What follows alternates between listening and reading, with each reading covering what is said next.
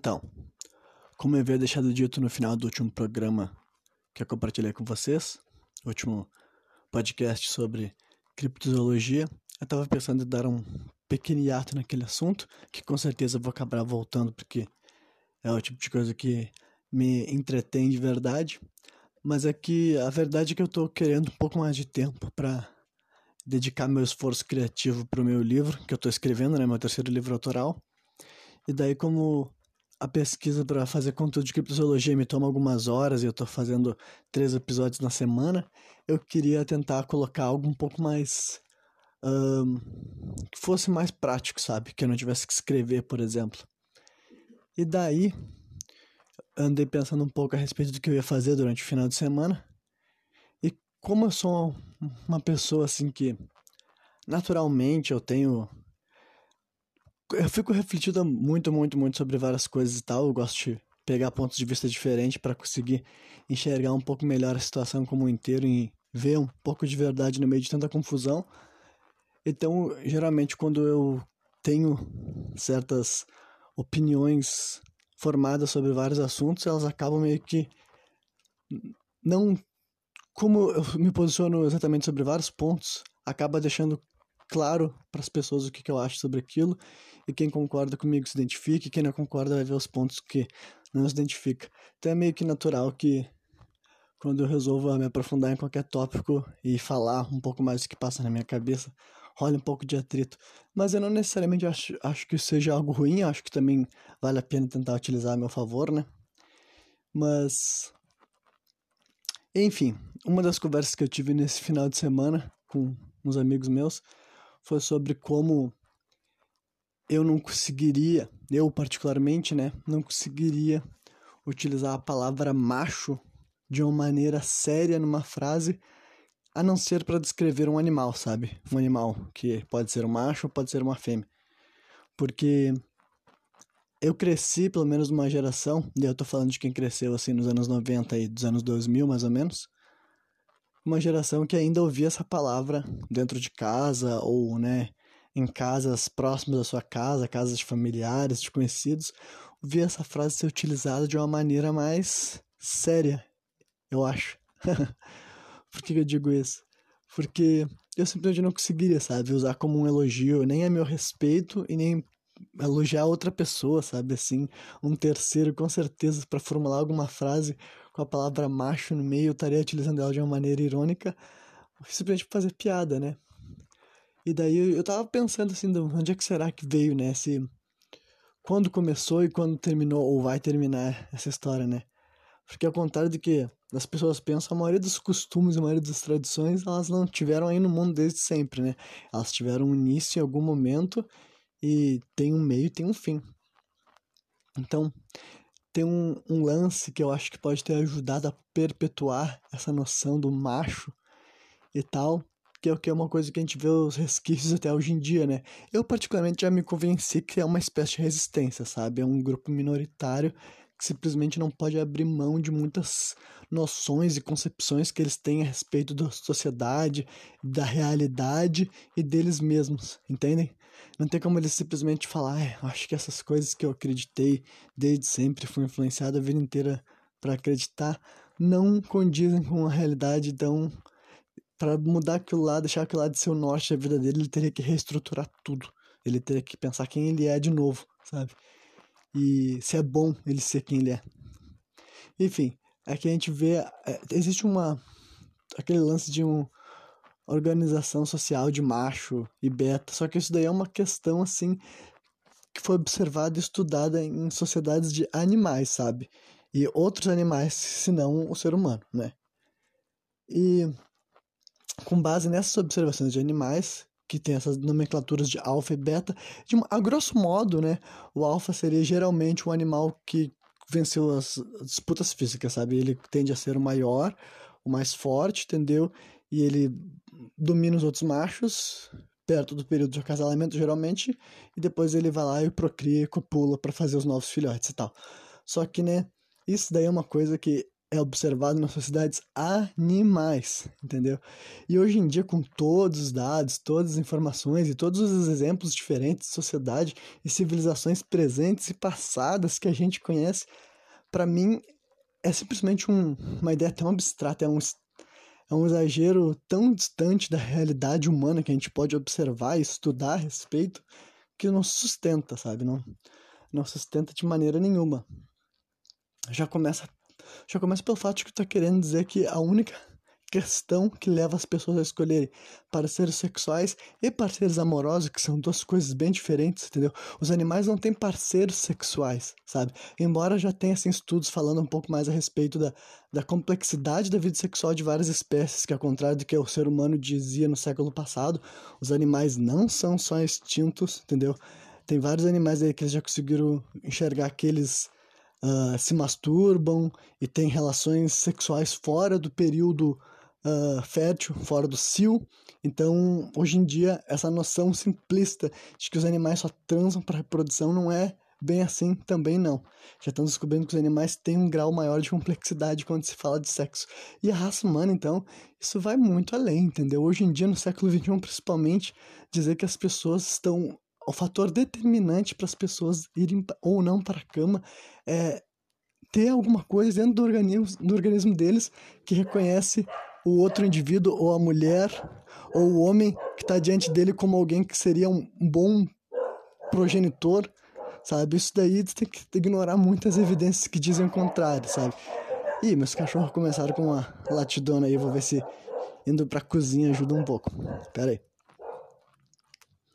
Então, uh, o que, que eu ia continuar desenvolvendo? Assim, em primeiro lugar, acho que a gente tem que não pode ignorar o elefante na, na sala, né? Que seria a sexualidade humana, que a gente sabe que é super, hiper, mega plural e diversa e complexa.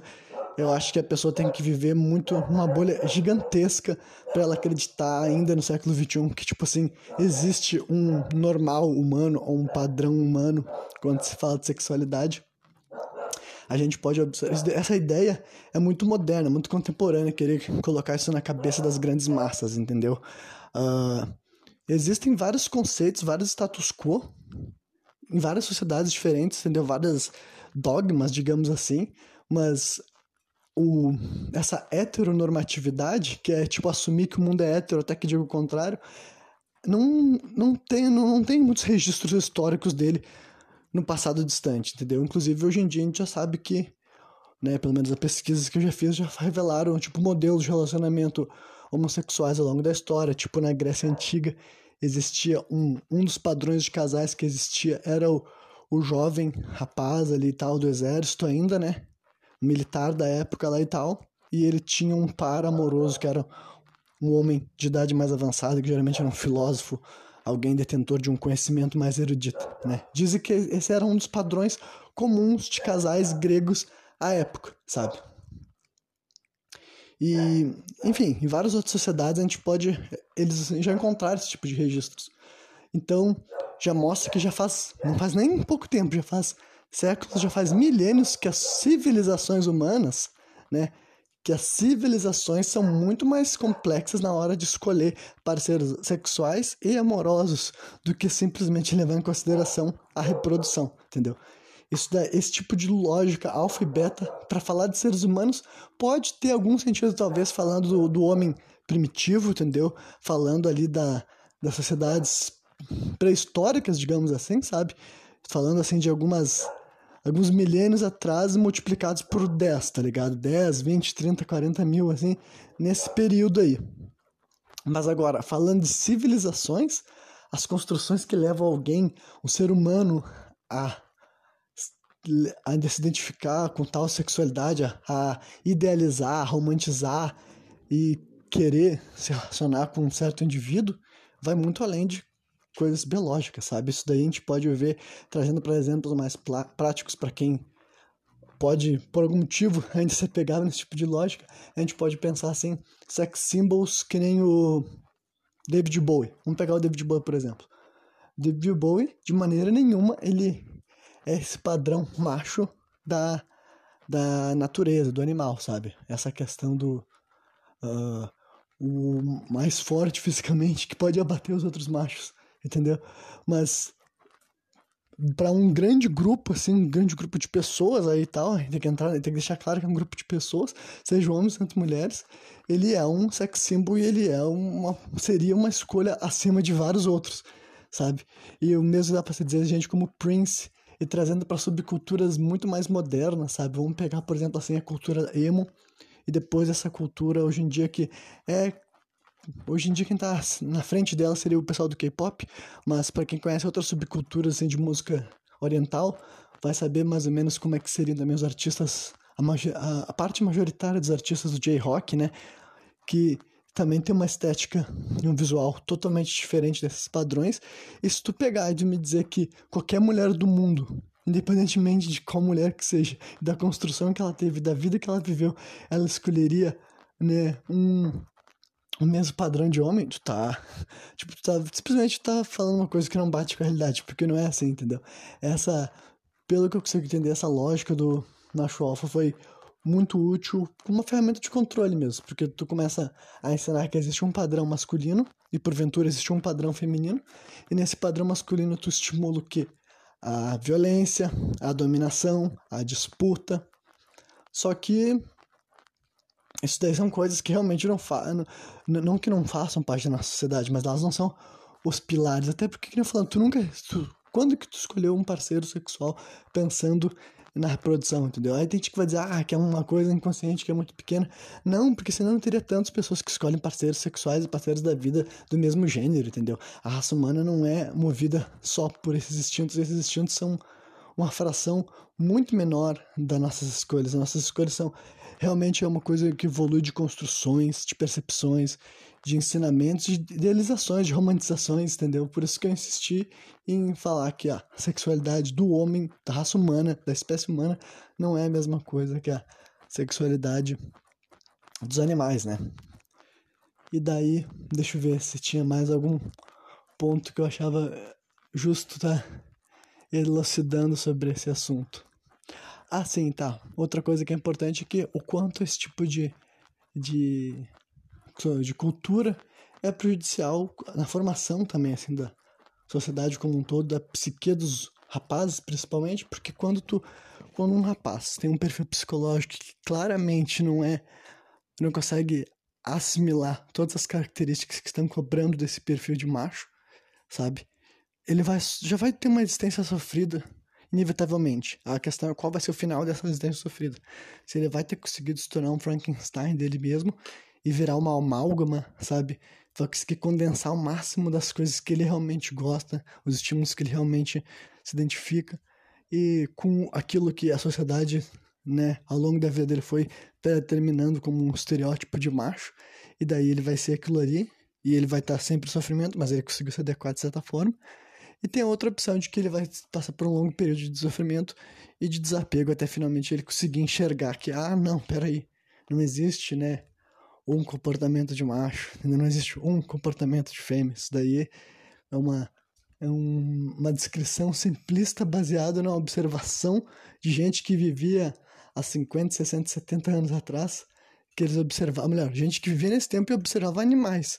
E daí, através disso, gente foi pegando e correlacionando isso com a sociedade humana e ignorando todos os novos exemplos que apareciam, entendeu? Porque se tu é um cara que acredita nesse contexto, imagina, tu é um cara com essa visão do macho, que o macho tem que ser isso, e forte, e brabo, e grosseiro, e dominante. Aí aparece uma cultura nova, tipo a cultura do emo, e eles estão sendo mais alfa do que tu, entre aspas. Estou usando aspas aqui que vocês não vão poder enxergar, porque né, o meu ponto é justamente que não existe alfa e beta na sociedade humana. Mas, né, se tu tá no lugar errado, tu não vai ser um alfa nunca, entendeu? Tem vários ambientes que tu não, não importa o que, que tu faz, tu não vai ser percebido como um alfa.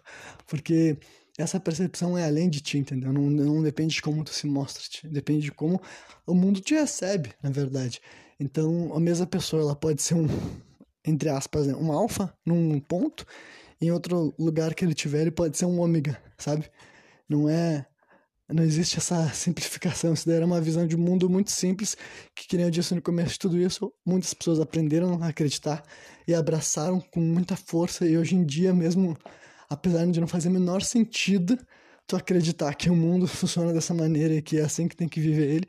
Tem gente que já tá tão inserido nesse tipo de alienação que ele não, não consegue mais enxergar que ele ficou vivendo num limbo que não faz mais sentido, entendeu? Que hoje em dia a gente já conseguiu ver, peraí, não era assim antes, não é assim agora, por que que tu acha que só aquele, durante aqueles, qual é, não vou, não vou determinar, mas algum tempo ali ao redor de 100 anos, que foi convencionado que as a maior parte da sociedade era representada por pessoas, não vou dizer a palavra representada, mas quer dizer que era composta, entendeu? Onde o poder estava é outros 500, quem representava o poder, as figuras que representavam o poder é outros 500. Falando de pessoas compostas, entendeu? Achar que no mundo inteiro, se fosse possível saber intimamente o jeito que cada um se relaciona com a sexualidade, tu acharia que o mundo, ah, não, sempre foi assim, sempre foi uma vasta superioridade de gente heterossexual e em relação às outras opções, isso daí foi uma ficção, foi uma coisa que foi montada algum momento ali no século passado foi se convencionado esse tipo de lógica, entendeu? Se foi estabelecido isso e serviu, né, certo, para botar vários vários gatilhos de dominação, que são outras coisas que não podemos deixar de, de mencionar, entendeu?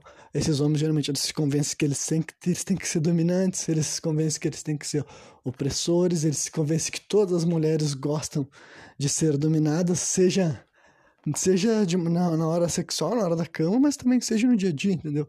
Tem uma construção que instala, na minha opinião, muitas coisas que, além de ser questionada, precisa ser revista e depois de certo tempo deveria ser abdicada, sabe? Tu deveria parar e olhar para ti e ver quantas vezes tu não faz um negócio que, tipo, né, não, não é realmente algo bom, nem que não, não tá causando bom, uma boa sensação, nem em ti, nem nos outros, só tá reproduzindo mesmo. Mas agora, antes que eu me perca mais na minha brisa, é isso aí, entendeu? Eu espero que quem tenha me ouvido tenha curtido, entendido meu ponto. Se alguém que ouviu aqui tem uma opinião diferente, se essa pessoa falasse barrena, eu já li muito sobre organização alfa e beta em sociedades humanas e eu tenho aqui esses pontos aqui muito interessantes, entendeu? Para falar sobre esse assunto, sinta-se à vontade. Quem quiser concordar comigo também, sinta-se mais à vontade ainda. Lembrando que, né, se tu for trazer algum ponto que eu nunca ouvi, pensa, se é um bagulho que tu leu muito, provavelmente eu já li também entendeu? Aí leva em consideração que provavelmente eu já tenho, já levei isso daí em consideração, mas desconsiderei, porque, né, esse exemplo daí não é o suficiente, digamos assim, para refutar todas as outras provas de que a raça humana é muito mais complexa quando se fala de sexualidade, quando se fala de escolher parceiros amorosos, escolher parceiros sexuais, vai muito além dessa definição simplista de ser um homem alfa e um homem beta, até porque ele está assumindo que todas as mulheres do mundo estão procurando o homens, o que não é verdade, está assumindo que todas as mulheres do mundo querem ser mães, o que não é verdade. Aquele lance de instinto materno, essa é sabido que até depois de ser mãe, tem muita mulher que não tem, entendeu? O organismo delas faz isso daí, que é, uma, é um processo, né? Aí sim não tem escolha, não tem.